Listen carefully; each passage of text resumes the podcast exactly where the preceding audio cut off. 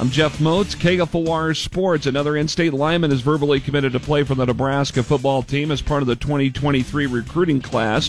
Creighton Prep junior offensive lineman Sam Sledge gave his verbal commitment over the weekend via social media.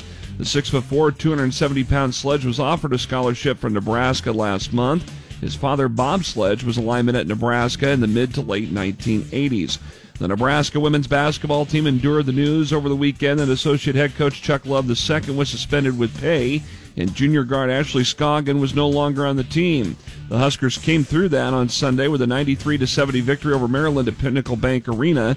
Head coach Amy Williams. For our team to really uh, come together and just stay together and um, persevere and go out there and really compete and have a, a, a tough fought uh, win today, I couldn't be um, more proud of our team. Freshman Allison Weidner scored a career high 23 points for Nebraska. The Creighton men's basketball team has moved into a tie for third place in the Big East after the Blue Jays won their fifth straight game and completed a season sweep of Marquette on Sunday with an 83 82 victory over the Golden Eagles in Omaha. Boys basketball here on KFOR tomorrow night, the Class C1 Subdistrict 2 tournament semifinal.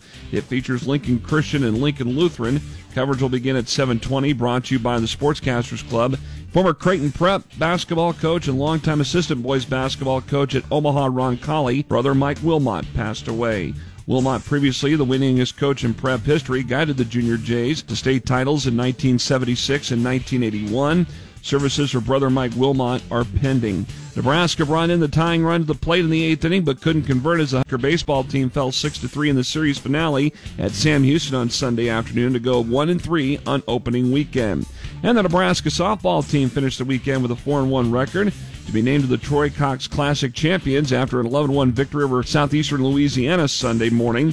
The Huskers tallied four home runs, including a grand slam from senior Olivia Ferrell and two more home runs from sophomore Sydney Gray. I'm Jeff Motz, KFOR Sports.